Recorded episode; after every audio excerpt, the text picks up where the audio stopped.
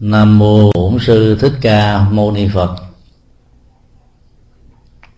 Trước nhất chúng tôi chân thành cảm ơn à, bác sĩ Đức đã à, tạo điều kiện thuận lợi cho ngày bác quan trai giới và khóa tu, gắn liền với các buổi pháp thoại được diễn ra tại à, công viên của chùa Hải Đức. Sáng hôm nay cô Đức có nói rằng là trong khoảng thời gian hơn một tháng, có mặt trên Hoa Kỳ à, chúng tôi đã giảng à, vài mươi bài pháp thoại rồi. Cho nên à, sau buổi truyền giới bắt quan trai đó, thay vì là một buổi pháp thoại, thì thay thế nó là một cái tâm sự về các mẫu chuyện đạo lý. Trong suốt thời gian 8 năm chúng tôi sống và tu học tại à, đất nước Ấn Độ, nơi đạo Phật có mặt như là một cái thực tại văn hóa và tâm linh. Chúng tôi nghĩ rằng à, đây là một cái đề nghị rất là có ý nghĩa. Các mẫu chuyện đạo lý mà chúng tôi à, sẽ chia sẻ với quý vị đó, nó gắn liền với những kinh nghiệm cá nhân của bản thân chúng tôi khi mới bắt đầu có mặt ở trên đất nước của Đức Phật trong thời à, hiện đại. Cách xa với thời của Đức Phật rất là nhiều.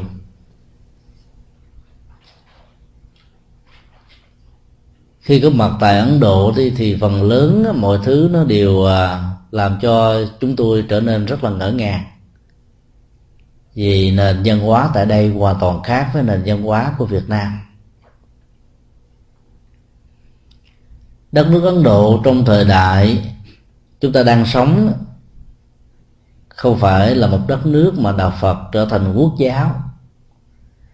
Do đó các giá trị tinh thần và tâm linh của Đức Phật ngày xưa đó chỉ được à, một thiểu số dân tộc Ấn Độ biết đến thôi.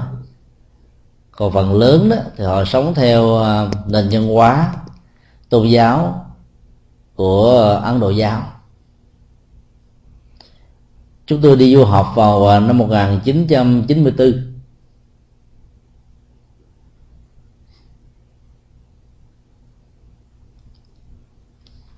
chúng tôi ở à, ở một khu vực gần à, trường đại học New Delhi.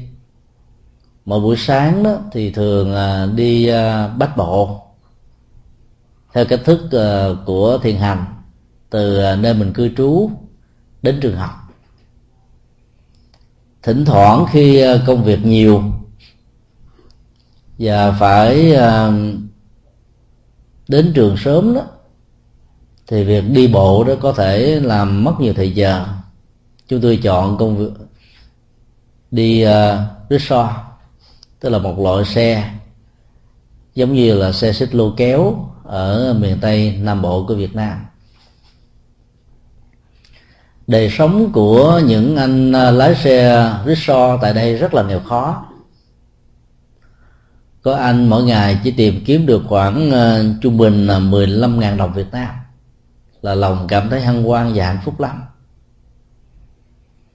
Rất là khác với cái cá tính của những người đạp xích lô ở Việt Nam. Những người chạy xe rickshaw tại Ấn Độ đó có tính cách à, nhàn hạ và họ đông đo tính điếm cái hạnh phúc của mình ở trong ờ, sự thể hiện tâm. Mỗi một anh ờ, chạy xe xích lô như vậy đó đều có ở bên mình một chiếc radio. Và tất cả họ đều mở các cái chương trình nhạc lên. Vừa chạy, vừa nghe nhạc, vừa hít sáo, vừa ca những bài ca tâm đắc. Lòng cảm thấy ờ, thơ thới dễ nhàng như để vơi đi tất cả những nỗi đau và sầu muộn ở trong cuộc sống. Một tuần lễ sau khi chúng tôi um, có mặt tại New Delhi thì lần đầu tiên chúng tôi đi uh, xe xích lô thông thường từ địa điểm chúng tôi ở đến trường đại học New Delhi đó nếu đi bằng xe xích lô chỉ trả khoảng uh, 5 ruby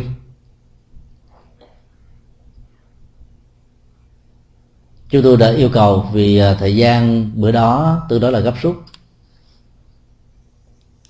Hỏi giá thì anh à, chủ xe bảo rằng là 5 ruby chúng tôi nói với anh ta rằng là tôi sẽ trả 10 ruby thì nghĩ rằng là cái sức lao động của con người rất là quý.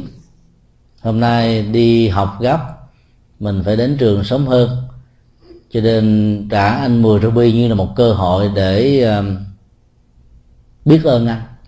Vì cái sức lao động mà anh đã bỏ ra không chỉ cho mình mà cho rất nhiều người khác. Sức lao động đó rất là trân quý. Trên đôi môi của anh ta nở một nụ cười rất là tươi. Anh ta lật lắc cái đầu ra vai trái, qua phải, lắc lia địa như là một cái niềm hân hoan. Chúng tôi đón như vậy như vì thấy lắc đầu cho nên chúng tôi hỏi rằng là 10 ruby anh có chịu hay không? Anh ta cười và lắc đầu thêm mấy cái nữa. Chúng tôi hơi ngờ ngợ và cảm thấy hơi thắc mắc. Giá xe bình thường, chỉ có 5 ruby. Hôm nay mình chơi sọp, tặng thêm 5 ruby nữa, mà anh vẫn tỏ vẻ ra như là không hài lòng. Nhưng nếu không hài lòng thì tại sao anh lại nở một nụ cười rất là đẹp vậy? Chúng tôi hỏi, chắc chắn là mưa 10 biết chịu không? Anh ta lắc đầu thêm mấy cái. Chúng tôi cảm thấy khó hiểu quá. Và đi bộ một mạch đến trường. Ngày hôm đó, thì uh, chúng tôi được học về uh, triết học của Phật giáo. Cho những cái buổi đầu tiên. Thì trong lúc học đó thì uh, chúng tôi uh, mang theo một cái uh, máy cassette thâu để ghi lại những gì mình được học một phần. Phần khác á, là để luyện và ôn tiếng Anh. Mỗi khi nào à, bắt gặp được những ý tưởng tâm đắc á, thì chúng tôi thường gật đầu. Tỏ vẻ sự đồng tình và hài lòng với à, vị thầy giáo đang thuyết trình. Như tôi quan sát đó mình càng gật đầu nhiều chừng nào thì ông thầy giáo đó càng à, đính quýnh và tỏ vẻ ra là mất tự nhiên. Ông đã đề nghị chúng tôi là đừng gật đầu nữa, mà cũng đừng có đặt máy thâu nữa. Chúng tôi tâm đắc và gật đầu. Ông ta cảm thấy quá bối rối và đề nghị lớp mà nghỉ bữa đó. Mấy ngày hôm sau, chúng tôi mới ờ, sinh hoạt để học thêm về ờ, bản chất của nền nhân hóa ấn độ. Thì mới biết ra rằng là ở trong nền nhân hóa này đó khi biểu tỏ sự đồng tình, hài lòng, tâm đắc, tán dương. Nói chung là những biểu hiện tích cực để bày tỏ à, tấm lòng của mình đối với một người nào đó đó. Thì nếu như ở trong nền văn hóa của Việt Nam là gật đầu, thì trong nền văn hóa của Ấn Độ là lắc đầu, lắc qua lắc lại như thế này.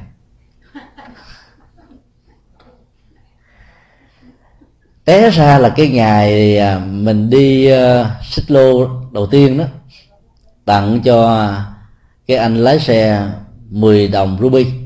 Tức là gấp đôi cái số tiền anh ta rất là mừng và biết ơn. Nhưng ở trong đầu chúng tôi là nghĩ rằng anh này rất rối và khó chịu. Tặng cho anh ta gấp đôi rồi mà anh ta còn ra vẻ không đồng ý lắc đầu lia lịa và chúng tôi đã suy tưởng trong tâm rằng có lẽ anh này anh chơi cái số tiền này ít quá anh đòi gấp hai hoặc đòi gấp ba. Anh thì không nghe được tiếng anh chúng tôi thì không nghe được uh, tiếng hindi.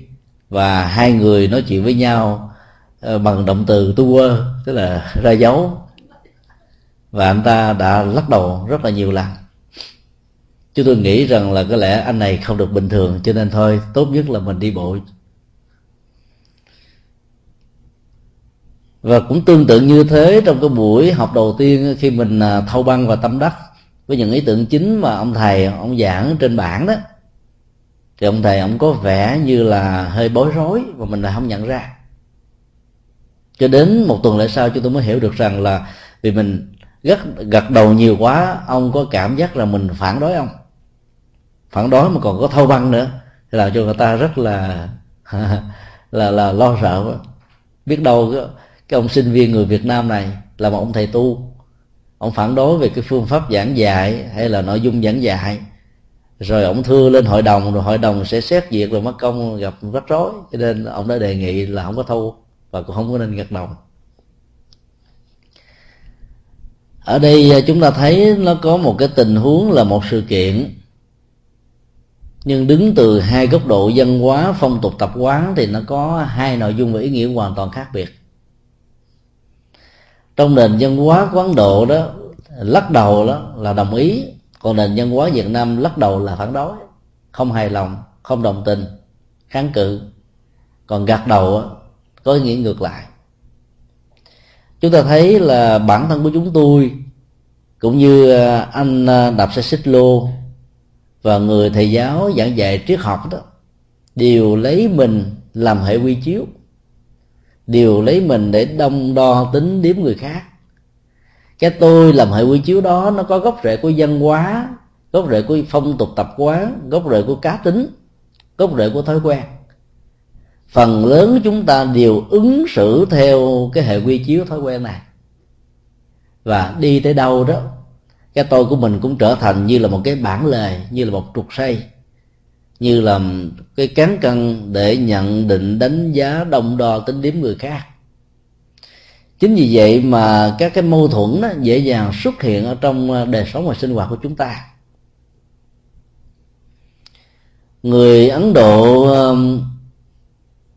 có bản tính rất là hiền lương chất phát dễ chịu, và họ rất là biết ơn khi có người khác giúp đỡ, hỗ trợ trong những tình huống khó khăn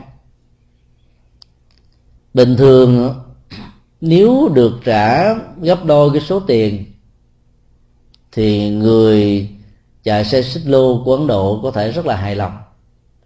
Và khi có đủ được cái số tiền cần thiết để chi tiêu trong một ngày đó, thì họ không cần phải chạy thêm.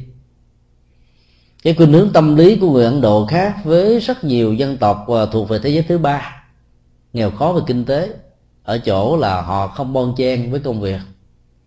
Họ không cần phải ờ, vất vả, nhọc nhằn để làm thêm k 2 k 3 họ chỉ làm có một ca và đủ là họ ngưng, chứ không cần làm thêm vì họ nghĩ rằng là việc làm đó chủ yếu để tạo ra đồng tiền. Đồng tiền ấy chủ yếu để phục vụ cho ăn, mặc và ngủ mà nếu như ngày hôm nào đó các cái phương tiện để dẫn đến sự ăn mặc ngủ đã được đủ rồi đó, thì họ không cần phải chạy để làm gì cho nó mệt. Và lúc đó họ có thể nằm nghiêng ngửa ở trên chiếc xe xích lô và nghỉ ngơi. Trong những tình huống khẩn cấp khi chúng ta tới và năn nỉ họ để họ chở mình đi đó, họ cũng vẫy tay chào và từ chối thôi. Cái thái độ tâm lý như thế đó được xem như là ít muốn và biết đủ.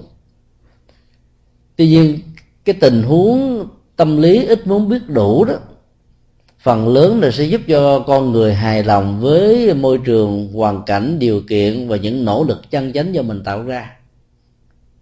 Sau khi um, mình đã nỗ lực một cách có phương pháp có nghệ thuật làm hết tất cả những gì cần làm thì tinh thần nhà Phật dạy chúng ta là không nên bận tâm về kết quả của nó bởi vì kết quả chỉ là cái kéo theo sau của những hạt giống của một nguyên nhân dưới ảnh hưởng của những điều kiện môi trường và hoàn cảnh khác nhau. Bận tâm về kết quả nó sẽ làm cho con người trở nên rất là mỏi mệt căng thẳng. Là bởi vì phần lớn các kết quả diễn ra trong cuộc đời đó, thường không chiều theo ý của chúng ta nó chỉ đáp lại một phần nào rất nhỏ những nguyện ước của chúng ta ở trong cuộc sống. Cho nên ước mơ nhiều, mong mỏi nhiều, chờ đợi nhiều đó thì con người có thể rơi vào trạng thái tâm lý là cầu bắt đắc khổ. Tức là mong mỏi nhiều quá mà không được, cho nên nỗi khổ niềm đau có mặt. Xuất hiện dưới hình thái là một sự bất mãn, một sự thất vọng hay là một sự vô vọng nào đó tuy nhiên trong tình huống của nghèo khó về kinh tế sự hài lòng trong lúc thời gian mình vẫn còn tiếp tục để có thể làm để có thể phát triển để có thể tạo ra một cái tiến trình à, vững mạnh mà lại không đầu tư và không chịu làm đó cái đó, đó được gọi là an phận thủ thường. Và do đó nó ngược hoàn toàn với cái tâm lý thiểu dục mà đức phật đã dạy trong kinh. Thiểu dục nó là một cái ờ, phương pháp trị liệu tâm lý rất hay. Và nhất là trong bối cảnh của nền uh, kinh tế và toàn cầu hóa trong thời hiện đại. Chúng ta thường có cái nhu cầu ngày càng uh, tăng dần ngày càng phát triển các cái thói quen của sự tiêu thụ. Và xem tiêu thụ như là một trong những nhu cầu để mang lại cho chúng ta niềm hạnh phúc sự đam mê thích thú hăng hoan nhân dân. Nhưng chúng ta lại quên rằng là cứ mỗi một cái giờ khác trôi qua đó, sự lặp đi lặp lại về việc tiêu thụ một cái sản phẩm kinh tế nào đó đó, sẽ làm cho mình có cái thái độ cơ nghiện, trỗi dậy ở trong nhận thức của mình. Và về lâu về dài đó, chính cơ nghiện đó sẽ trói buộc mình, thiếu nó mình cảm thấy là trống vắng một cái gì đó rất là khó chịu. Nó được nâng lên như là một phần của sự sống nó được tạo thành như là cái thành trì để bảo hộ chúng ta về cái phương diện chấn an. Và do đó càng lao theo nó, chăm sóc nó, bảo hộ nó đó, thì chúng ta sẽ trở thành một kẻ nô lệ hoàn toàn. Đề cập đến cái thói quen lấy cái tôi của mình làm bản lề, trong các mối quan hệ đó chúng ta thấy nó có rất nhiều sự rắc rối. Trong tình huống của chúng tôi và người lái xe xích lô hai người, không ai hiểu ai. Ra dấu, nói bằng một vài từ đơn giản để trả giá và đồng tình. Dĩ nhiên là sự đồng tình đã được thiết lập, nhưng mà mỗi bên có thói quen lấy cái cái dữ liệu dân hóa trong tâm thức của mình làm chuẩn, cho nên hai bên đó đã hiểu lầm nhau ở bên anh ờ, xích lô đó đã đồng tình mời gọi. Còn chúng tôi là tưởng rằng là anh chê ít, mà dầu số tiền đã được nâng lên gấp đôi. Và do thế đó mà hai người đó mặc dầu đồng tình với nhau nhưng không thể nào tiến đến gần với nhau được. Và do đó, cái quan hệ tình thân, cái tình cảm thiết lập ở trên cái việc mà đi và trả giá như thế này bị ờ, không còn nữa. Nó bị mất đi.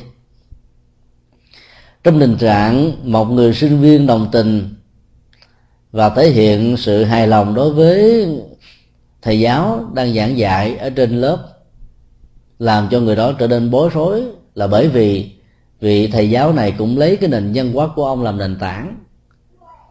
Có lẽ ông cũng không ờ, dễ dàng đã nhận ra được rằng là cái người sinh viên đang ngồi bên dưới là một người Việt Nam. Bởi vì người Việt Nam có cái cấu trúc cơ thể đó, từ giống dông mông cổ rất là gần giống với sáu bang tại Ấn Độ dọc theo dải Hy Mã Lập Sơn đó là Mizoram, Manipur, Nagaland, Ladakh vân vân. Khi nghĩ rằng là cái người đồng tình hay là không đồng tình bên dưới là những người thuộc quốc gia của mình đó, thì cái sự suy luận về các dữ liệu văn hóa phong tục tập quán có sẵn đó nó được sử dụng một cách rất là tự động làm cho ông ta có cảm giác bối rối rằng là ngày hôm nay không biết tại sao cái lẽ bị tổ trác gặp cái ông sinh viên nào mà ông không biết điều gì. phản đối thể hiện sự không đồng tình còn thâu băng nữa làm cho ông ta rất là ngại ngùng và phải kết thúc cái lớp học ngày hôm đó thật là sớm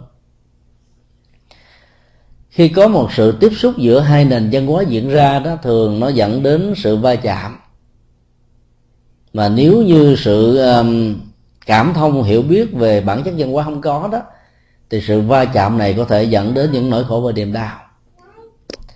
Chúng ta thử hình dung cái sự va chạm văn hóa hay là cú sốc văn hóa đó, nó diễn ra không phải dưới mức độ của hai quốc gia hay là hai khối liên minh, mà là hai con người.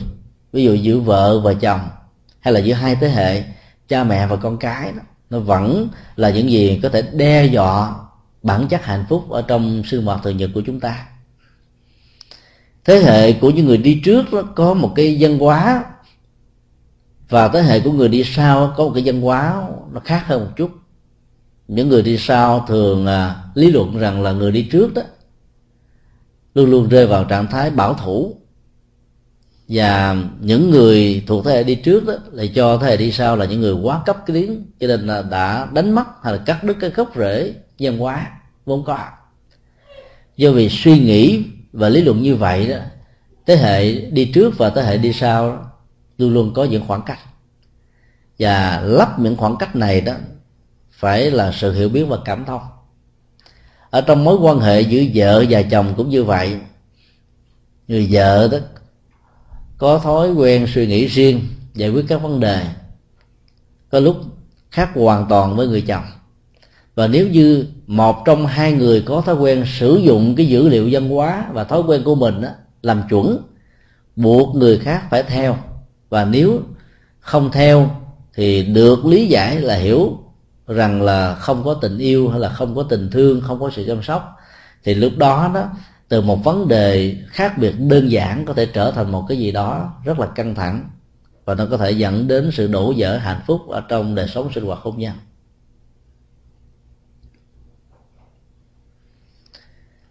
nhìn à, sự khác biệt nhân hóa từ góc độ này theo tinh thần của phật giáo đó, chúng ta có thể học hỏi được gương hạnh của hai vị bồ tát rất nổi tiếng ở trong kinh dược sư. Đó là bồ tát nhật quan biến chiếu và bồ tát nguyệt quan biến chiếu.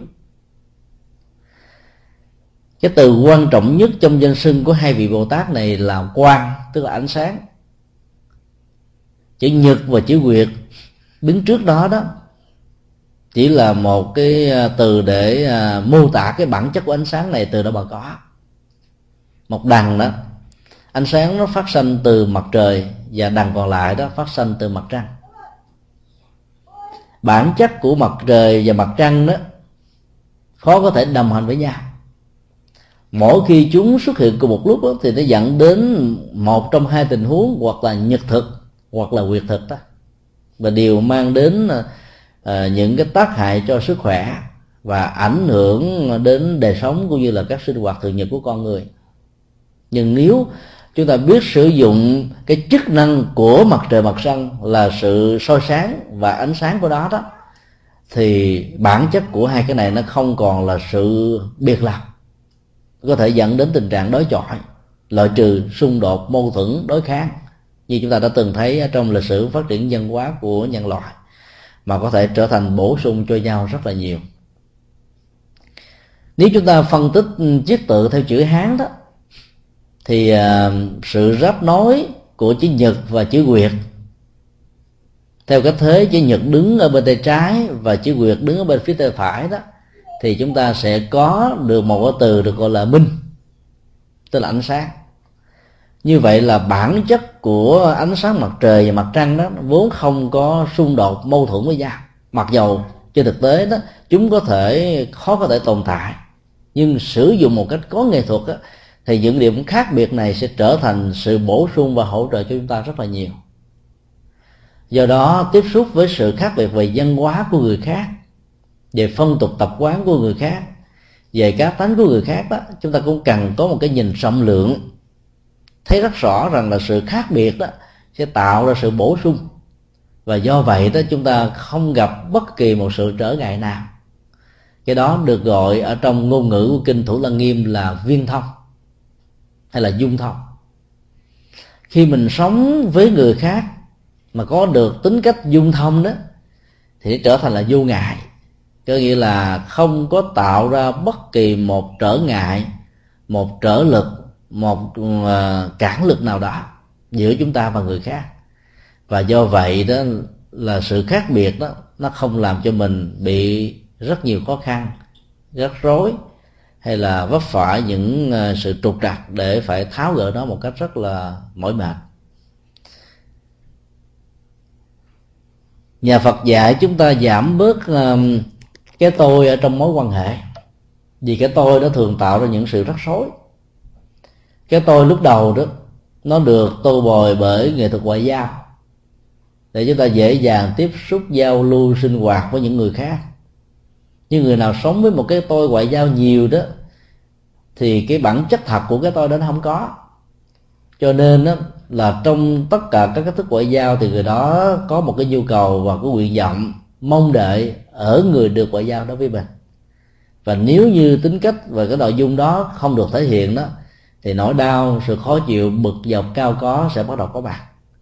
Và do đó sống với cái tôi ngoại giao là chúng ta đang sống với à, trạng thái à, khó có thể tạo ra cho mình được hạnh phúc. Và do đó mối quan hệ tình người giữa chúng ta và người khác có thể gặp rất nhiều sự khó khăn. Từ câu chuyện này, chúng ta có thể rút ra được một bài học là đừng nên lấy nền văn hóa của quốc gia mình, phong tục tập quán của bản thân mình cá tánh, thói quen của riêng mình trở thành cái bản lời và buộc tất cả mọi thứ phải xoay chung quanh nó. Khi chúng ta có cái ý định như vậy đó, thì người đó sẽ um, có thói quen sống với cái chủ nghĩa là lý tưởng hóa. Và thói quen này nó nó đặt một cách rất là tự động ở trong tâm thức của chúng ta. Những tiêu chí định đoạt cho người này và người kia, nên và không nên, phải và trái, đúng và sai và hàng loạt các tiêu chí như vậy nó sẽ làm cho các mối quan hệ trở nên rất là mỏi mệt và căng thẳng.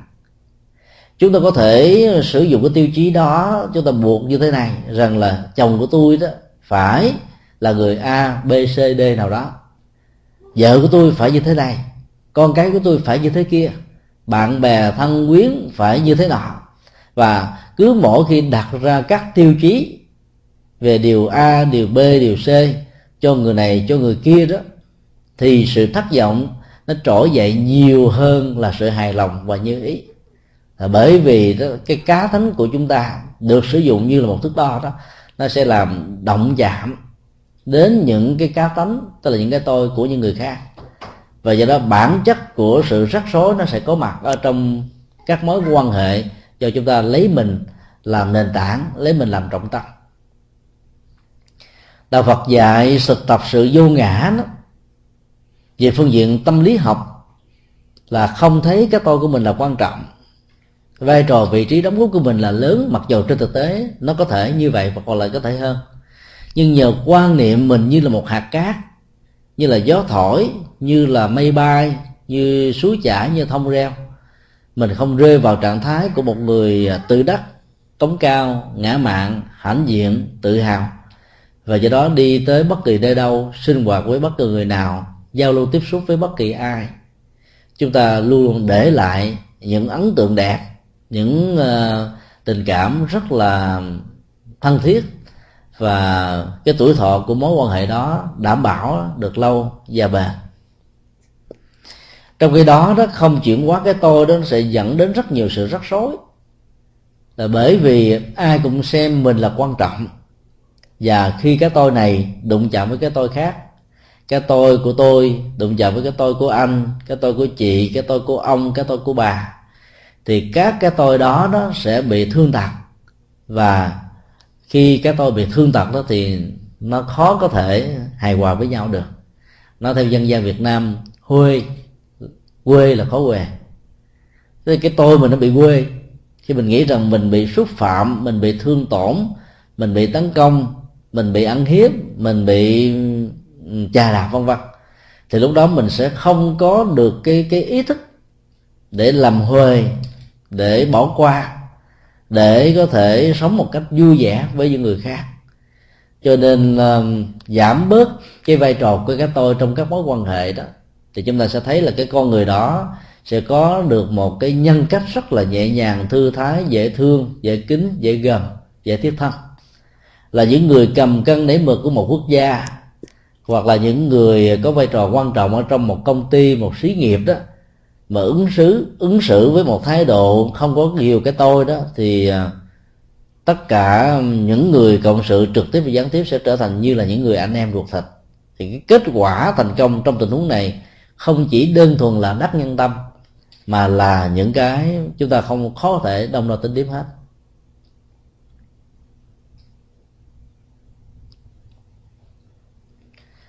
Câu chuyện thứ hai liên hệ đến à, một cái lễ hội rất là tưng bừng của người ấn độ. Lễ hội đó được gọi trong tiếng anh là Holy Festival. Holy là thánh thiên là linh hiển là cái gì đó cao quý và cao thượng. Lễ hội này được uh, diễn ra theo lịch âm của ấn độ. Có khi rơi vào tháng 3 có khi rơi vào tháng tư, có khi rơi vào tháng năm dương lịch mỗi năm.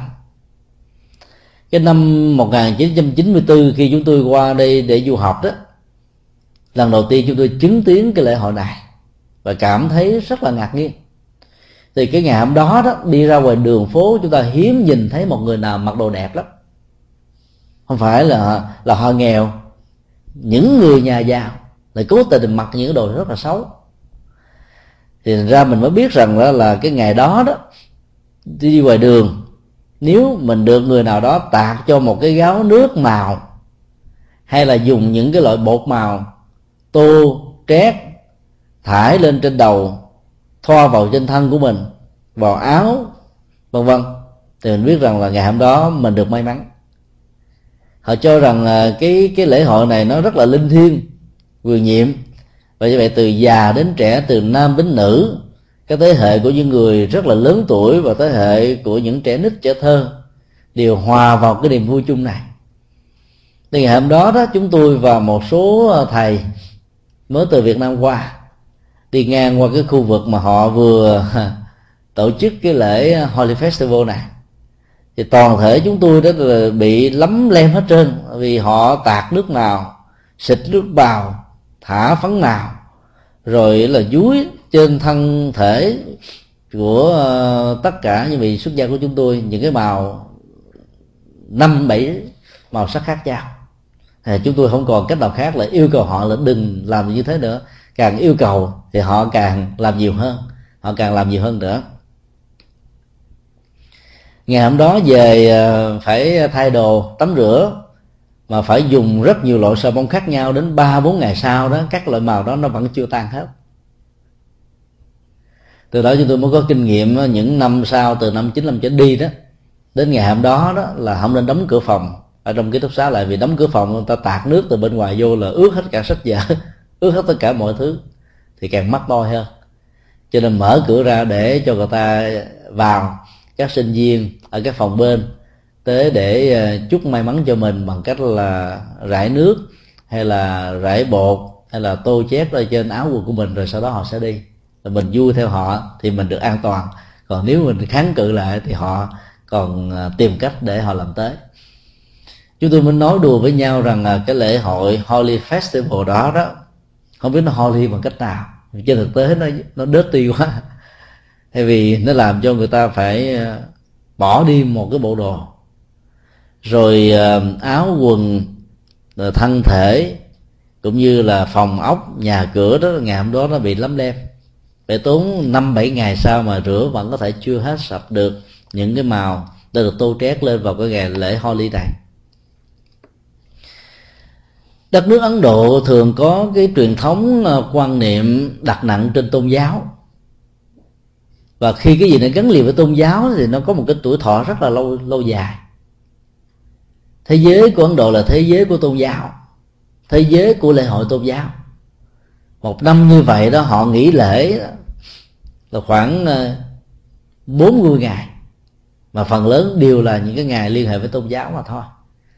Đến ngày tết dương lịch đó, thì người ấn độ không có ăn mừng. Nhưng mà đến ngày holy festival thì họ ăn ăn mừng rất là là là hoành tráng. Vì họ xem cái đời sống tâm linh đó là một phần sinh hoạt và đời sống của họ. Cho nên là ai cũng vui đùa hăng hoan và trút đi hết tất cả những nỗi phiền muộn ở trong sinh hoạt thường nhật thông qua những cái lễ hội như thế này.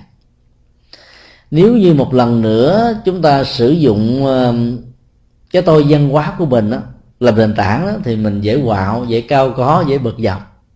Đối với những người đã à, tạt nước màu thảy phấn màu à, tô xét trát màu trên à, áo quần và thân thể của chúng ta nếu chúng ta làm một cái thống kê xã hội học. Đất nước ấn độ có khoảng ờ, gần một tỷ người. Thì cái ngày lễ Holy Festival đó chúng ta thấy là ít nhất đó, chúng ta có khoảng sáu bảy trăm triệu bộ đồ bị bỏ đi trong ngày này. Thì đó là một cái sự phí phạm rất là lớn nhưng nó lại tạo ra được niềm vui cho người dân Ấn Độ sống với cái thói quen của nền văn hóa như được vừa nêu do đó chúng ta thấy là cứ mỗi một dân tộc như vậy đó mỗi một năm có vài ngày mà người ta sẽ trở thành là những người rất là xa xí. Người ta làm uh, rất nhiều thứ nỗ lực rất là nhiều ngày tiện tặng dành dụng để rồi hăng quan trong một vài giờ trong một ngày lễ nhất định nào đó. Tất cả những cái chi phí được chi xài ở trong các cái lễ hội như vậy rất là cao nó có thể gấp đến à, vài chục lần đến vài trăm lần so với những ngày sinh hoạt bình thường. Người nghèo cũng có cách uh, vui chơi của người nghèo.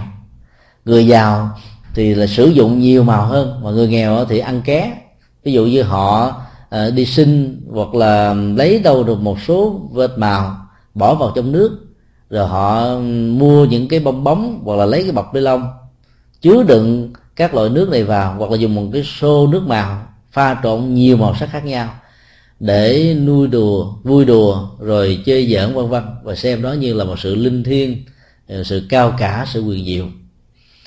Theo đạo phật đó, thì sự linh thiêng nó không nằm ở cái chủ nghĩa hình thức màu sắc sự kiện mà nó nằm ở chỗ là chúng ta chuyển hóa tâm thức của mình như thế nào. Vì sự chuyển hóa tâm thức đó, nó sẽ làm cho mình thay đổi được vận mệnh cái số đen hay là số đỏ đó, được quan niệm theo các biểu tượng của con số đó, hay là màu sắc. Ở trong các nền văn hóa khác nhau chỉ là một sự mê tín và hiểu sai.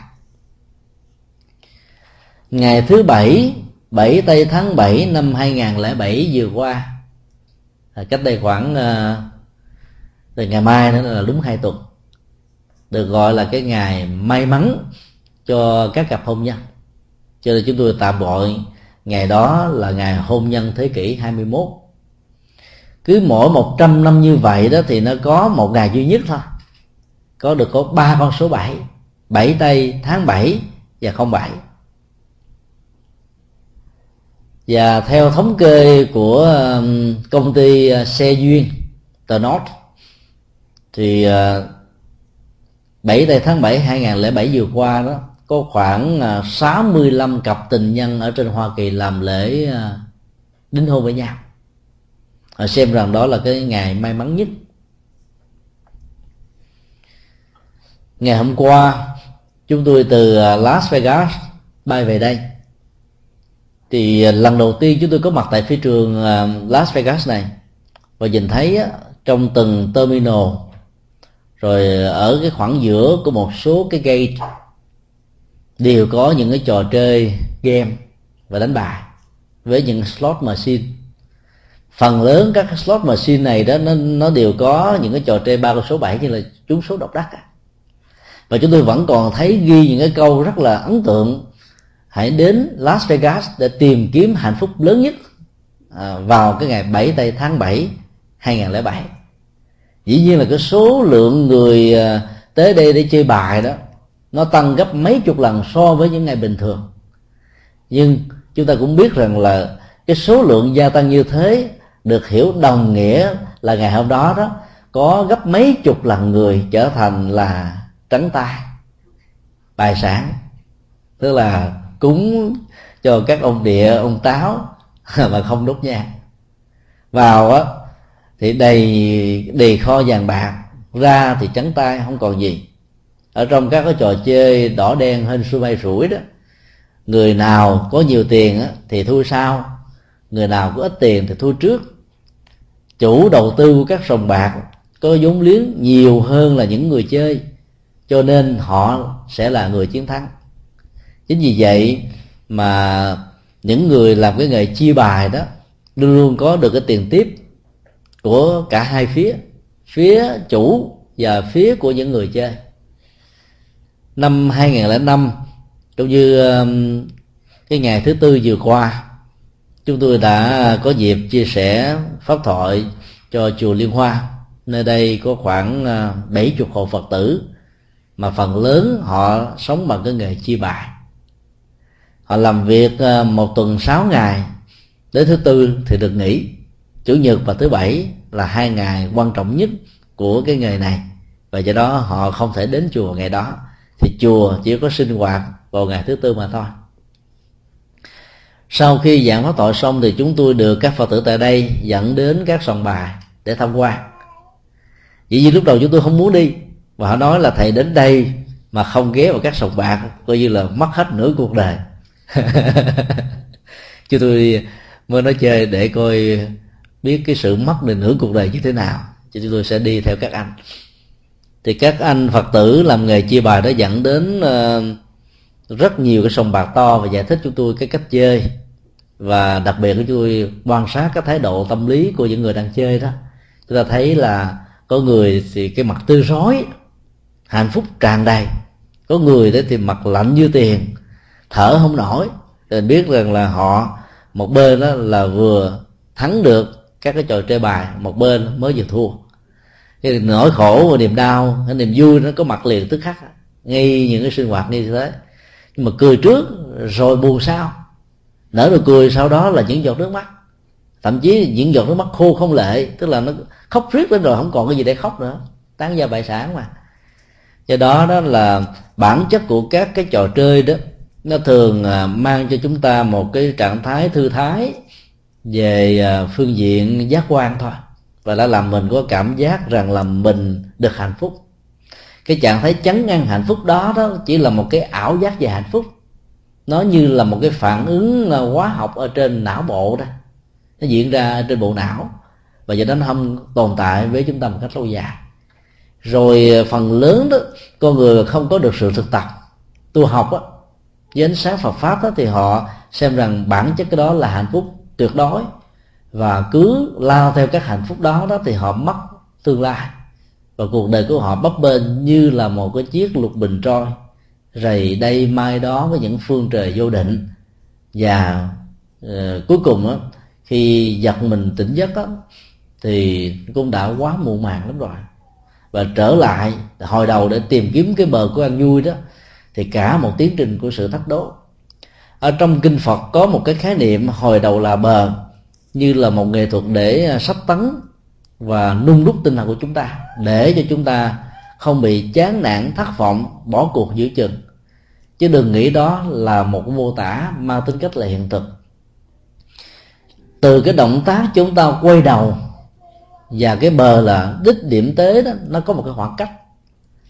Khoảng cách đó dài hay ngắn rộng hay là hẹp đơn giản hay là phức tạp đó, nó lệ thuộc vào cái cách mà chúng ta lao vào các cái cuộc chơi để thỏa mãn hạnh phúc các giác quan.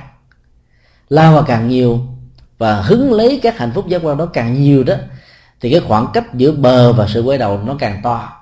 Và do đó đó, chúng ta phải trải qua một sự vất vả, nỗ lực rất là nhiều, thì chúng ta mới có thể về được đích điểm. Hiểu được điều đó đó, thì chúng ta không cho phép mình ỷ lại rằng là bây giờ tuổi trẻ cứ lo vui chơi, giải trí, sinh hoạt, thưởng thức. Đến lúc nào già rồi tu vẫn chưa có muộn. Rất nhiều người trong chúng ta tự an ủi và cứ nhắc mình như vậy. Cho nên khi bắt đầu quay về với đời sống tâm linh, trở về với chính bản thân mình đó thì thời gian còn lại để tu và học quá ít. Lẽ ra đó, giới trẻ cần phải phát triển tâm linh và thực tập tâm linh hơn là những người già là bởi vì cái tuổi đó là cái tuổi dễ dàng mất phương hướng, lao theo cái chủ nghĩa duy lý, duy ý chí, hoặc là cái tính cách chủ quan, cái thái độ mong đợi, rồi sự ham hố, năng động ở trong những cái cuộc phiêu lưu không bờ bến, có thể làm cho người đó mất đi đường về. Và suốt mấy mươi năm đó, lao theo các hạnh phúc và niềm vui như vậy đó, rất nhiều người đã phải ăn hẳn suốt đời. Trong thời gian gần đây, đặc biệt là ngày 5 tháng 2 và năm à, và 23 tháng 4 đó chúng tôi có dịp thăm viếng và thuyết giảng cho trại tù K20 huyện Dòng Trôm tỉnh Bến Tre. Nơi đây có khoảng 1.850 phạm nhân, với mức án là 5 năm cho đến 20 năm tù. Khi tìm hiểu và tiếp xúc với một số các phạm nhân đó, thì chúng tôi được biết rằng là phần lớn họ rơi vào con đường tội lỗi là do vì họ đua đòi. Xuất thân từ những cái tỉnh lệ nghèo khó vất vả lắm mới có được chén cơm manh áo. Nhiều người mơ tưởng do những người khác uh, khuyến dụ rằng là trở về sài gòn và các thành phố lớn đó sẽ có cơ hội để đổi đời vì ở đó là mảnh đất hứa. Nhiều người nhẹ dạ cả tin chạy về sài gòn mà không hề có bất kỳ một sự chuẩn bị tâm sinh lý cũng như là những chuẩn bị về nghề nghiệp cần thiết. Cho nên tới đây, thấy người ta sống đua đua đòi, ăn chơi nhiều quá mà mình so sánh mình với những người khác. Thấy mình cũng đẹp trai, cũng đẹp gái, cũng có khả năng. Ấy thế mà sự thành công của mình so với người khác chẳng là bao. Cho nên muốn có phương tiện thỏa mãn các cái cuộc chơi mà lại không có tiền, làm cho họ phải trở thành những kẻ tội lỗi, tức là cướp giật buôn bán ma túy hoặc là môi giới mại dâm hay là hối lộ móc hoặc à, ăn chặn ăn bớt cướp của công vân vân. Đều dẫn đến những tình trạng tù tội ở trong nhà giam này. Như vậy chúng ta thấy là sự lao theo một cái gì đó để tìm một cái niềm vui. Dầu niềm vui đó nó được đánh giá với một cái cái gì đó là linh thiêng cao siêu quyền diệu giá trị tuyệt đỉnh chúng ta vẫn biết rằng là bản chất của nó đó là một sự trói buộc. Trong sự hưởng thụ các dục lạc đó, con người có khuynh hướng là bị đắm nhiễm vào. Cứ mỗi một lần có cơ hội sử dụng và hưởng thụ lần thứ hai đó, thì thói quen nhiễm đắm nó và bị lệ thuộc vào nó được gia tăng. Và rất nhiều người ở trong nhà giam này mặc dầu hàng ngày, hàng giờ phải đối diện với sự thật, gỡ từng trang lịch ở trong khám lệnh với những nỗi buồn, niềm đau về nhân tình thế thái, người thân ruồng bỏ, tình yêu là bị chia cắt. Và những người trước đây đã từng nhất hô báo ứng, bây giờ không còn xem mình là gì cả. Cho nên họ thấm thía nỗi đau của cuộc đời. Và lúc đó, họ đang nỗ lực được hồi đầu. Cho nên khi mình đem Phật pháp vào những cái chỗ này đó thì sự thành công đó, nó lại cao hơn là các những cái nơi mà nó chỉ có sự nghèo khó về phương tiện vật chất bản chất của sự tù đầy đó nó đều gắn liền với cái nghèo. Bên cạnh cái nỗi đau về cái nghèo kinh tế nó còn có cái nỗi đau về cái nghèo tâm linh. Và chính cái nỗi nghèo về tâm linh đó mới làm cho con người bị khốn đốn như là một gã cùng tử được mô tả trong kinh diệu pháp liên hoa. Chúng ta thấy là nếu mà mình giàu đạo đức giàu tâm linh đó, thì giàu có nghèo vật chất mình vẫn sống được hạnh phúc. Vì bản chất của hạnh phúc nó không tỷ lệ thuận với các gia tài sự nghiệp mặc dầu nó chỉ là một phương tiện thôi. Thì chúng ta sai lầm khi chúng ta đánh đồng hạnh phúc với những thứ đó. Theo đạo Phật đó hạnh phúc là là một cái trạng thái chúng ta làm chủ được dòng cảm xúc của mình. Nỗi buồn, niềm vui, thăng trầm, vinh nhục, lên voi, xuống chó, thành công, thất bại, hãy đứng trước tất cả những cái à, biến thiên trong xã hội, ảnh hưởng trực tiếp đến bản thân mình, gia đình, người tình, người thân của mình mà mình vẫn làm chủ để cho tâm mình không bị trao đảo theo những cảnh huống như thế, thì được gọi là người đang sống ở trong trạng thái hạnh phúc thật sự.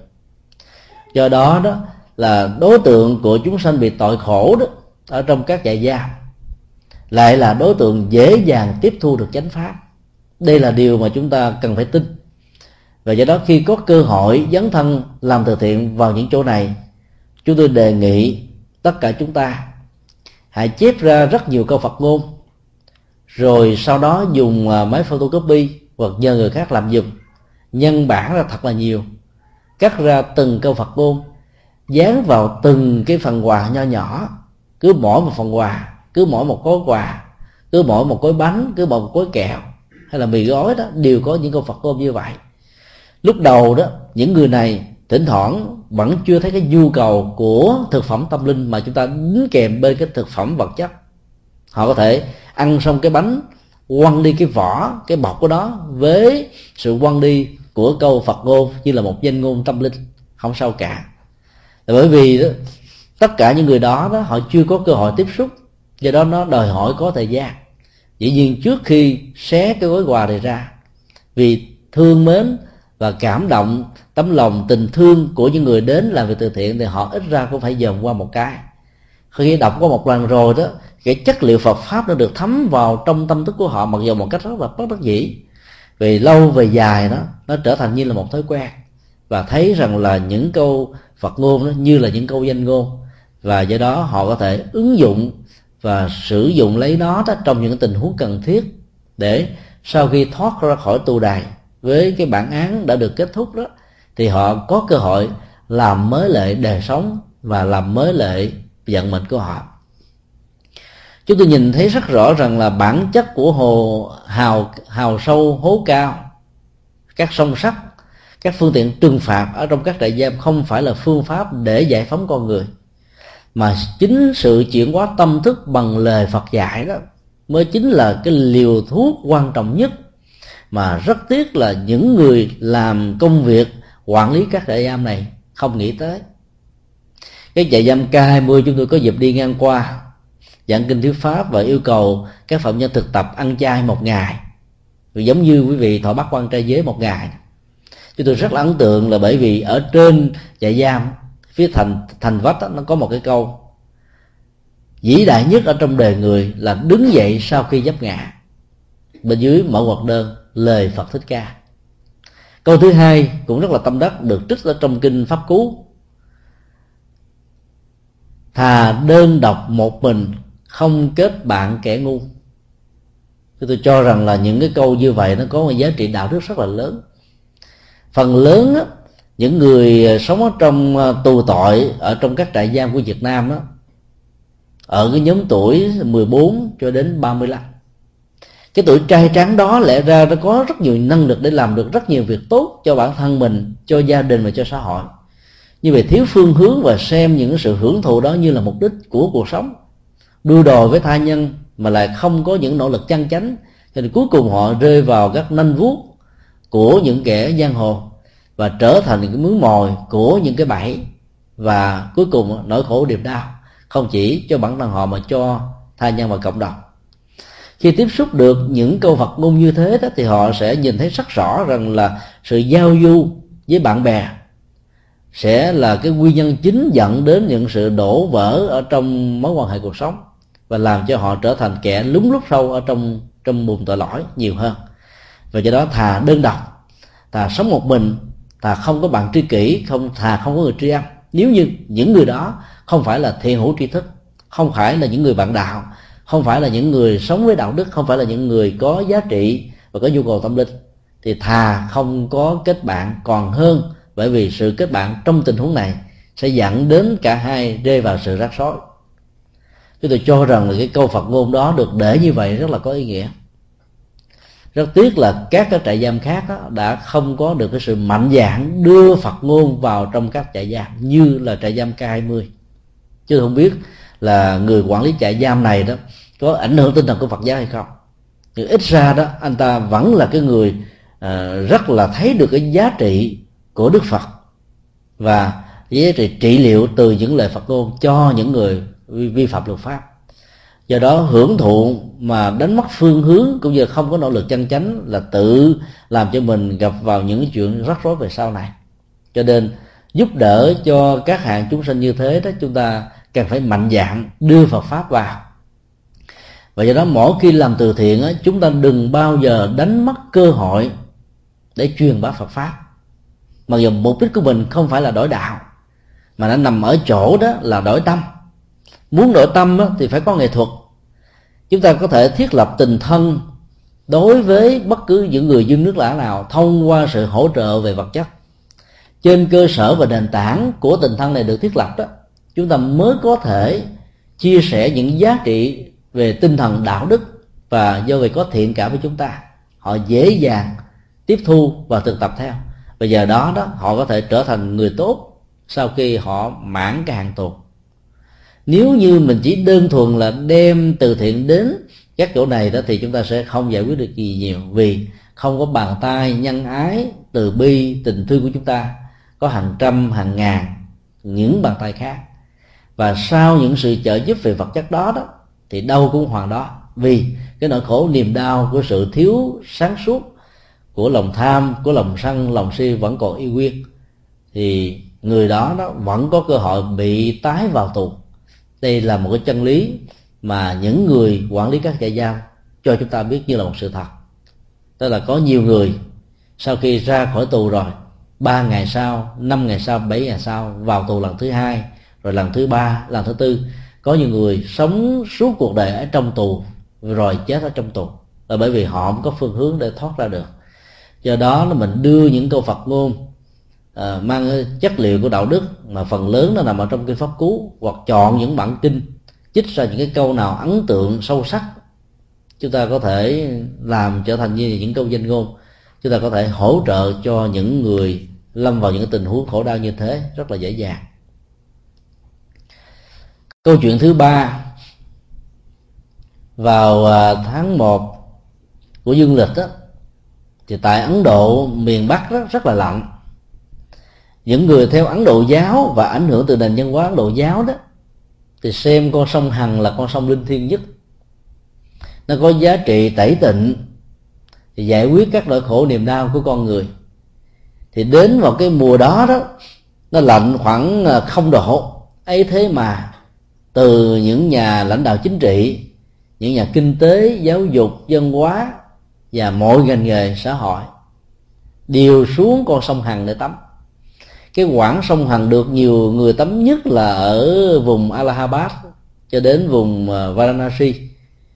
Thì người ta dự đoán là cứ khoảng 400 cho đến 700 ngàn người tắm sông Hằng vào ngày ờ, vào tháng 1 dương lịch tại vì họ mong mỏi rằng là tất cả những cái vận xui đó đối với họ đó nó sẽ được rơi rụng giống như là đất đó, nó được tẩy rửa khỏi cơ thể của con người. Cái năm đó năm 1997 chúng tôi nghe tin rằng là Đức Lạc Lai Lạt Ma sẽ có mặt tại khu vực sông Hằng báo chí đưa tin rất là rần rộ và các phương tiện đài đó cũng đều rất là ngạc nhiên cho nên họ đã chực chờ những cái máy sẵn để đưa tin về sự kiện có mặt của Đức Lạc Lai Lạt Ma tại đây chúng tôi theo thông tin của báo chí cho nên cũng muốn đến để chứng kiến cái cái cảnh sinh hoạt của những người dân Ấn Độ theo Bà La Môn giáo vào cái ngày lễ hội tắm sông Hằng. Đức Đại Lạt Ma thì ngồi ở trên bờ ờ, ở một cái khoảng cách ờ, con sông nó cũng khá xa vì ờ, số lượng người vài trăm ngàn trở về sống tại đây suốt cả mấy ngày cho nên là tất cả những cái khu vực bờ đó đều đầy ắp người. Đức tại đạt ma vẫn ngồi tĩnh tọa thiền quán. Và sau đó thì rất nhiều báo chí cũng như là các tín đồ của à, ấn độ giáo đến để hỏi và phỏng vấn ngài. Thì ngài đã trả lời về nói đạo lý của phật giáo rất là đơn giản nhẹ nhàng thư thái làm cho nhiều người ngộ ra được rằng là cái việc mà tắm sông hằng như thế là hoàn toàn không có ý nghĩa tuy nhiên, phần lớn những người có mặt tại đây đó thì họ là không bận tâm về những sự giải thích của đức đại lạt ma. Mặc dầu ngày hôm sau đó đó, báo chí đồng loạt đã đưa tin về cái câu trả lời, bản chất của sông hằng không thể có được khả năng tẩy tịnh con người. Chúng ta thấy rằng là cái cái khi mà một cái nghiệp vô minh nó đã được kết thắt với phong tục tập quán đó, thì nó lại có một cái sức hút rất là mạnh nó mạnh gấp trăm nghìn lần so với lực hút của trái đất. Dầu cho chúng ta có muốn thoát khỏi mà vẫn không thoát khỏi được. Vì thiếu đi cái điều đó đó, chúng ta cảm thấy là thiếu vắng một phần nào đó về bản chất hạnh phúc ở trong cuộc đời.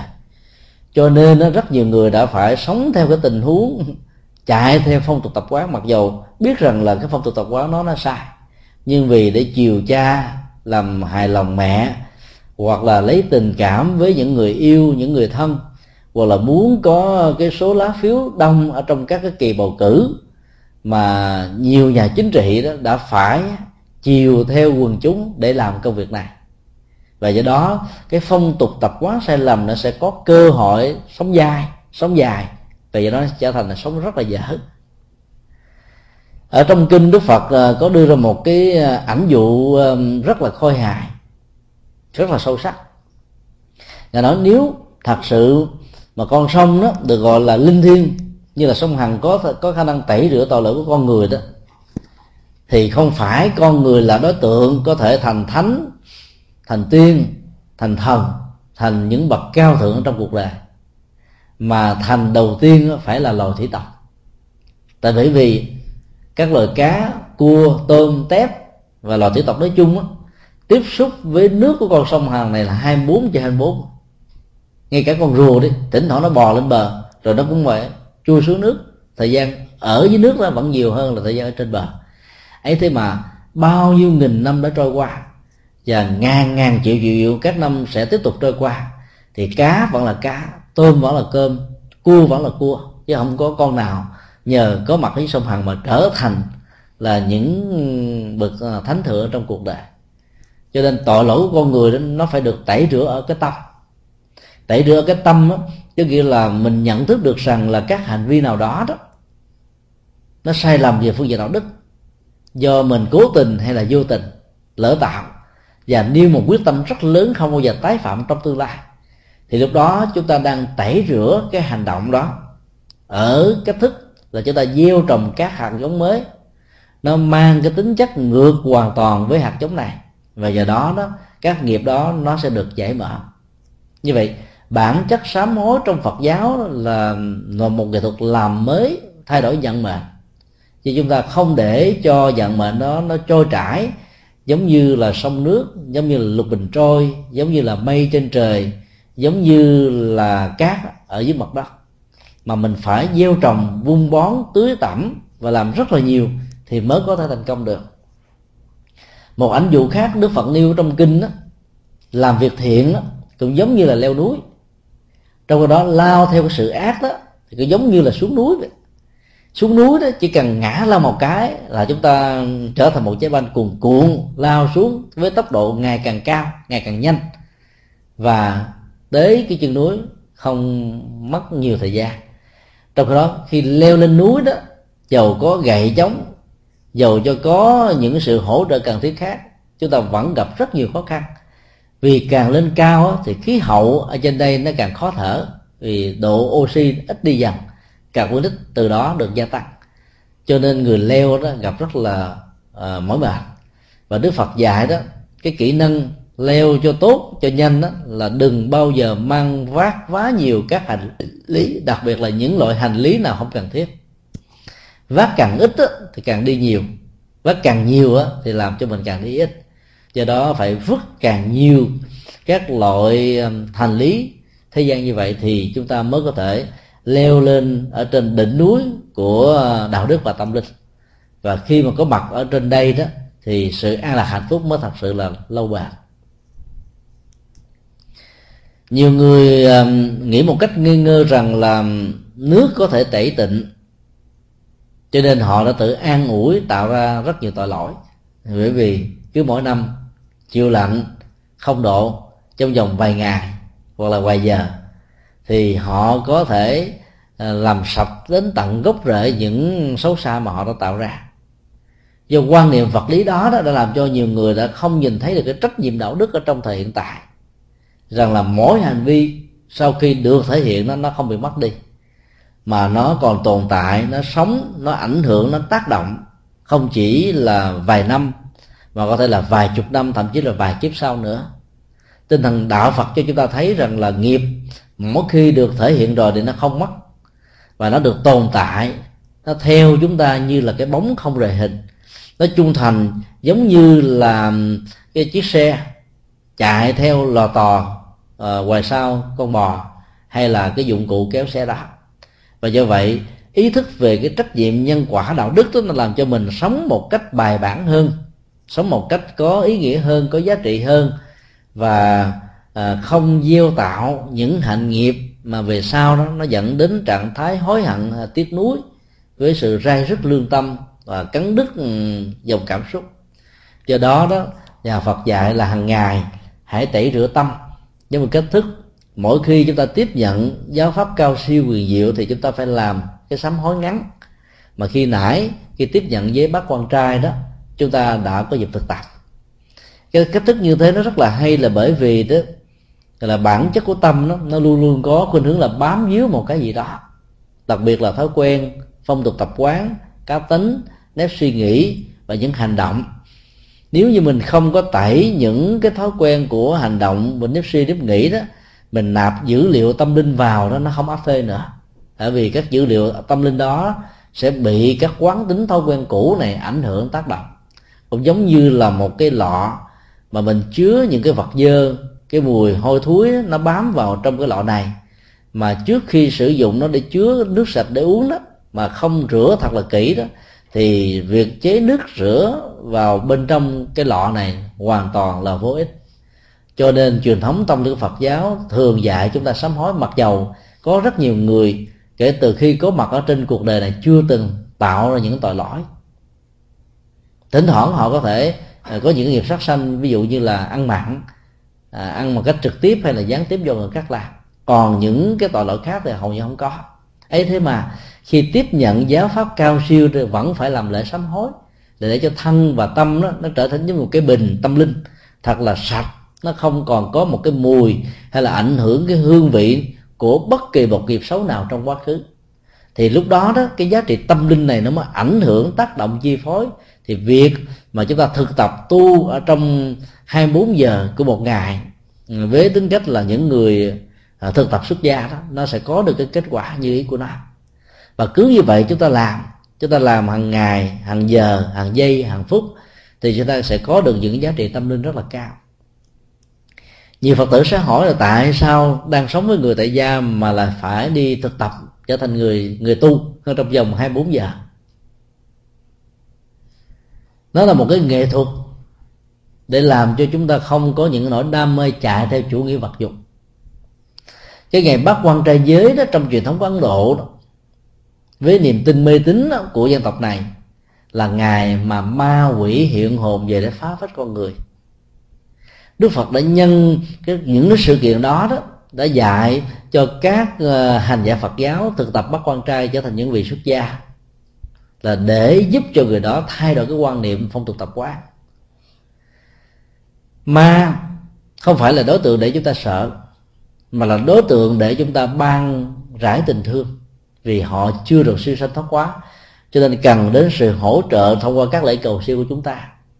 Đức Phật dạy là những ngày đó đó mình thực tập tu, rồi mình hồi hướng công đức cho những người này để giúp cho họ buông nỗi đau, buông tình yêu, buông tình thương, buông tiếc nuối buông hận thù. Buông cái sự quan ức. Thì họ mới có thể ra đi và tái sinh được. Và vậy đó các công đức mà mình thực tập một phần đó, nó đạt được cái giá trị an lạc thực tại thì phần còn lại đó chúng ta phải hướng về tha nhân. Và làm được như thế đó chúng ta đang đang sống với đạo lý của bồ tát. Trung tuần tháng 5 thì phần lớn các phật tử tại chùa Hở Đức đã à, được phái đoàn à, hoàng pháp Ờ, của ờ, thượng tọa dư điển truyền giới ờ, bồ tát. Thì đây là một cái điều rất là hay, vì nó dạy chúng ta cái cách thức mở lớn tâm lượng, hướng về chúng sanh và tha nhân, để làm tất cả các việc thiện mà không có hồi hướng cho phước quả là làm người và làm trời để hưởng thụ trong tương lai. Và nhờ dấn thân với các hành động mang cái tâm lượng lớn như vậy đó, cái giá trị đóng góp chúng ta sẽ ngày càng cao và nó mang lại hạnh cho mình hiện tại một hành giả vừa thọ giới bồ tát là thỉnh thoảng lại có thể thực tập bắt quan trai giới đó, thì chúng ta được gọi là những người đang tẩy tịnh tâm, tẩy tịnh hành động, tẩy tịnh nhận thức, tẩy tịnh sống. Và do đó nó cái giá trị của sự tẩy tịnh này nó sẽ làm cho mình trở thành một bậc thánh. Ở trong một ngày tu học đó, chúng ta sẽ trở thành người xuất gia. Và quan trọng nhất là cái giới không có dâm dục bởi vì người xuất gia đó đang nỗ lực chuyển hóa cái năng lượng tính dục trở thành năng lượng của lòng từ bi.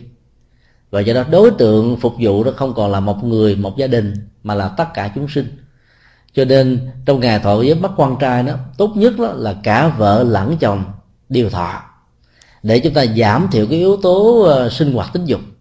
Mà phần lớn người thế gian thông qua các tôn giáo đó cho rằng nó như là cái cái ăn phúc của thượng đế ban cho và nó là cái nơi mà để tạo ra hoa trái của tình yêu, tức là con cái như là sản phẩm, như là ăn sủng của thượng đế.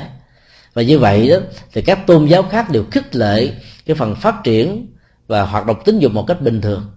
Trong khi đó, đạo Phật dạy đó, là những người tại gia đó, thì chúng ta được quyền hưởng thụ các giá trị đó, nhưng đừng để mình bị đấm luyện và như vậy, cứ thỉnh thoảng, một tháng, một lần hoặc là hai ngày thọ bát quan trai để chúng ta mới nhìn thấy là bên cạnh các giá trị vật dục mà cao nhất của người thế gian là tính dục đó, nó còn có những giá trị cao hơn, đó là giá trị tâm linh, giá trị tinh thần, giá trị văn hóa và giá trị nội tại. Và những giá trị này nó giúp cho mình thăng bằng đề sống cảm xúc, có thể giúp cho mình vượt qua được những cái biến cố và những cái thách đố lớn nhất ở trong cuộc đời. Còn nếu như mình chỉ có cái nhu cầu hưởng thụ và chạy theo sự hưởng thụ này đó mỗi khi đối diện đến những sự thất bại, mất mát của đó đó, tất cả chúng ta sẽ bị thiêu đốt ở trên nỗi đau. Do đó, thực tập bát quan trai giới đó vừa trở thành một cái người sống rất là giản đơn, nhẹ nhàng, thư thái, thanh thản mà vẫn có thể có được an vui. Chúng ta cộng thêm sự hỗ trợ của giới bồ tát nữa để dấn thân phục vụ chứ không phải cầu cái phước quả cho bản thân mình, thì sự an lạc đó sẽ được lâu dài. Có nhiều người đó thì có thói quen là khi đi tu tu tập bắt quan trai để mong hồi hướng cho phước quả thì tu tập như thế nó sẽ không đúng tinh thần. Tại thái lan đó thì cái ngày bát quan trai được nhân lên trở thành như là cái uh, sự xuất gia đoạn kỳ. Mà hầu như tất cả những người nam đó đều phải một lần trải qua trước khi lấy vợ. Người nam nào đó muốn được người khác tín nhiệm thì phải ít nhất trong đời trở thành người tu ba ngày có thể là 7 ngày, một tháng, ba tháng, một năm, ba năm, bảy năm, tùy theo cái sự phát nguyện cũng như cái thời gian cho phép. Vì phần lớn cư dân tại quốc gia này tin tưởng rằng đó, sau khi trải qua đời sống người tu, thực tập bắt quan trai như là những người tu, một thời gian khá lâu đó, thì cái đời sống đạo đức của người đó sẽ được thăng bằng và họ có nhận thức sáng suốt cho nên khi ra làm chồng, rồi làm cha, hay là làm một công nhân, làm một nhà lãnh tụ là một nhà kinh tế đó, thì người đó không làm băng hoại đời sống đạo đức của mình. Và do vậy đó, cái sự thành công của họ trong xã hội nó mới được là bền vững và không bị ngắn hạn. Ở tại Đài Loan đó thì um, người ta đã nâng cái um, cái truyền thống này trở thành là xuất gia đoạn kỳ 3 tháng vào mùa ăn cư. Thì trong mùa ăn cư đó, các uh, giới tử sẽ được um, đầu tiên là thực tập bát quan trai giới, rồi sau đó là 10 giới sa di và để trở thành người xuất gia. Thì trong cái thời gian thực tập như vậy đó thì à, chúng ta sẽ có cơ hội đông đo tính điếm được rằng là mình à, có được hạt giống của người xuất gia thật sự hay không hay là nó chỉ là một cái nỗi à, thích thú tạm thời trong một khoảng thời gian nhất định nào đó. Và trải qua 3 tháng như vậy mình thấy là nó là lý tưởng nó là con đường nó là hướng đi và nó là bản chất hạnh phúc đó, thì người ta sẽ đi một cách lâu dài và trở thành người tu luôn và nhờ có những cái phương pháp à, cấp tăng về sự tu tập thử như vậy đó mà cái tình trạng tu ra đời nó giảm thiểu đi. Tại vì có nhiều người thích tu nhưng vào tu rồi thì thấy khó quá. Vì cái năng lượng chuyển hóa đó nó đòi hỏi chúng ta phải tinh tấn hàng ngày hàng giờ hàng giây hàng phút là không nổi. Rồi các cái nhu cầu của hưởng thụ nó quá cao cho nên bị đồ hàng hay là bỏ cuộc dễ chừng. Do đó những cái xuất gia ngắn kỳ và đoạn kỳ đó nó có sự hỗ trợ để đông đo tính điếm cái năng lực và cái cái lý tưởng thật sự của chúng ta. Và do vậy, cái sự tẩy tâm thông qua cái bắt quan trai giới hay là tội giới bồ tát đó, nó sẽ làm cho mình thật sự thấu rõ được rằng là mình có hạt giống của người xuất gia hay là không. Nếu mình thấy được rằng là mình có hạt giống xuất gia đó thì hãy phát huy nó, hoặc là con em, người thân của mình à, có được những hạt giống này thì đừng nên cản trở vì hạt giống đó đó nếu ở về đời với tư cách là vợ và chồng thì họ sẽ không có được hạnh phúc. Cho nên hãy để cho họ tìm hạnh phúc ở cái mức độ cao hơn đơn giản hơn đó là trở thành người tu để phục vụ cho cộng đồng tha nhân và xã hội. Nhiều người phật tử đó khi thấy con em của mình thích đi tu lại sợ. Do đó họ cản trở bằng nhiều cách khác nhau. Cản trở như thế đó thì mình lại bị mắc một cái nghiệp cái nghiệp mà không làm cho hạt giống bồ đề trở thành bồ đề được. Rồi cái, cái thứ hai đó làm cho người đó phải sống trong khổ đau. Đây là cái điều mà chúng ta nên tránh. Thì ngày hôm nay à, chúng tôi kể vài câu chuyện có thật. Tại ấn độ trong suốt thời gian à, chúng tôi học và có những ấn tượng theo đề nghị của cô đức để à, chúng ta có thể uh, sử dụng nhãn quan phật pháp nhận định đánh giá và rút ra cho mình à, những bài học thiết thực ở trong sinh hoạt hàng ngày. Cũng trên tinh thần đó chúng tôi xin đề nghị tất cả chúng ta à, lấy Phật pháp làm thước đo rồi à, mình hồi ức lại cái quãng đời đi qua à, với những hạnh phúc và nỗi đau rồi mình à, xác quyết rõ là lý do tại sao trong giai đoạn đó chúng ta có hạnh phúc và nguyên do gì mà chúng ta gặp phải khổ đau những bế tắc những vấp ngã, những đổ vỡ những mối quan hệ lằng đặng đó, nó đều có những nguyên nhân gần và xa, chủ quan và khách quan, mình và người, hoặc là bao gồm hay là tổng hợp tất cả những thứ đó. Cho nên nó không phải là vô cớ, vô tình, mà tất cả đều có những nguyên do. Cái sự khác biệt giữa đạo phật và các tôn giáo khác nằm ở chỗ là đạo phật chủ trương nhân quả, cho nên lấy cái tự lực làm trọng tâm. Và nỗ lực giải quyết đó đó thì chúng ta giải quyết các bế tắc trong khi đó, các tôn giáo khác đó thì à, dạy con người ừ, là phát triển niềm tin. Và chỉ cần giao khoán niềm tin vào thượng đế hay là chúa dưới nhiều danh xưng, nhiều à, danh tánh khác nhau, thì nỗi khổ niềm đau sẽ được chúa giải quyết giúp cái cái cái lời hứa hẹn đó thì rất là hấp dẫn. Và phần lớn nhiều người không có thói quen nỗ lực thì nghe có người nào hứa hẹn cho mình nhiều cái hấp dẫn mình khỏi phải làm mà được ăn vui khỏi phải làm mà được hạnh phúc khỏi phải làm mà nỗi khổ niềm đau nó cũng rơi rụng. Thì ai mà không muốn phải không à cái thói quen con người là như thế. Nhưng mà chạy theo những cái niềm tin như vậy đó là tiền mất tật mang. Là bởi vì chúng ta tiếp tục giao nghiệp mà không có hạn chế ờ, để giải quyết cái nghiệp từ bản thân mình. Trong khi đó đó à, kinh điển và đức phật định nghĩa rằng là nghiệp đó là con đẻ của thói quen. Nghiệp là con đẻ của nhận thức. Và do đó chúng ta là kẻ thừa tự nghiệp tức là mình là nạn nhân của thói quen, mình là chủ thể của thói quen, mình là chủ thể của hành động và mình cũng là nạn nhân của hành động. Do đó đó, cái cái triết lý như vậy nó sẽ giúp cho mình có cái trách nhiệm đạo đức về lời ăn, tiếng nói, suy nghĩ, hành động dân thân, giao lưu, tiếp xúc, sinh hoạt, giao tế hàng ngày. Và có được như thế đó, thì tâm của con người sẽ được lắng trong thanh tịnh nhẹ nhàng và thư thái.